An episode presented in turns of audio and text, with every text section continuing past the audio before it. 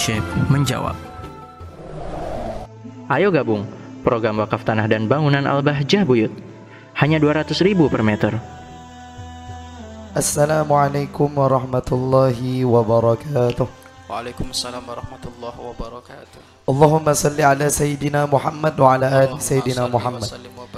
Abah, saya mau bertanya Abah. Bagaimana cara melakukan infak dan bersedekah yang benar? Itu seperti apa Abah? Syukran wassalamualaikum warahmatullahi wabarakatuh. Infak dan bersedekah yang benar adalah disegerakan jika punya keinginan infak. Disegera, disegerakan. Kemudian jadikan infakmu terbagi menjadi empat. Iya kan? Kalau punya 100 ribu, 25 ribu kasih di malam hari, nggak ada orang tahu. 25 ribu kasih di siang hari di saat banyak orang. 25 ribu ya di, eh, dikasih di siang hari.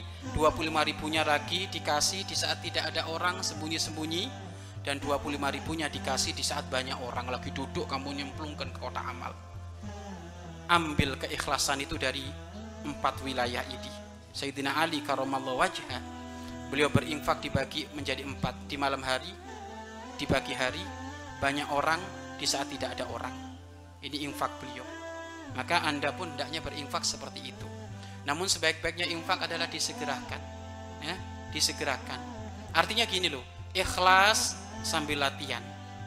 Bagaimana kita akan ikhlas kalau kita tidak beramal? Oh nggak beramal nanya ikhlas. Oh Ustaz saya tak nggak nggak nggak mau infak takut teriak. Loh bagaimana infak dulu. Infak beramal yang banyak nanti pelan-pelan sambil belajar ikhlas. Ikhlas itu yang ngasih Al- Allah. Nggak ada tahu orang yang ikhlas kecuali Allah dengan hambanya. Malaikat pencatat amal itu nggak ngerti hambanya ini ikhlas enggak. Nggak tahu. Yang tahu Allah. Makanya tetap kamu beramal soleh. Banyak infak sedekah. Pokoknya kalau kamu infak jangan nunda-nunda. Sekarang pengen infak langsung transfer. Sekarang pengen infak langsung masukin kotak amal. Sekarang pengen infak langsung dikasihkan jangan nunda-nunda. Karena kalau sudah nunda nanti babnya beda. Ditunda sedikit saja ada bakso datang wah jadi beli bakso. Gak jadi infak lagi. Maka sebaik-baiknya infak diajarkan infak yang baik itu tidak usah nunda-nunda segera dikasihkan diberikan. Kemudian pelan-pelan kita mengatur ritme keikhlasan kita. Ikhlas itu apa? Tidak gede di saat disanjung orang tidak sedih di saat tidak disanjung orang. Dia hanya ingin sanjungan dari all Allah. Tapi yang jelas infak yang diajarkan oleh Rasulullah tadi seperti itu. Ya. Jadi kalau ada keinginan infak jangan ditunda-tunda. Terus beramal terus infak. Terus terus. Kemudian sambil menata ha- hati.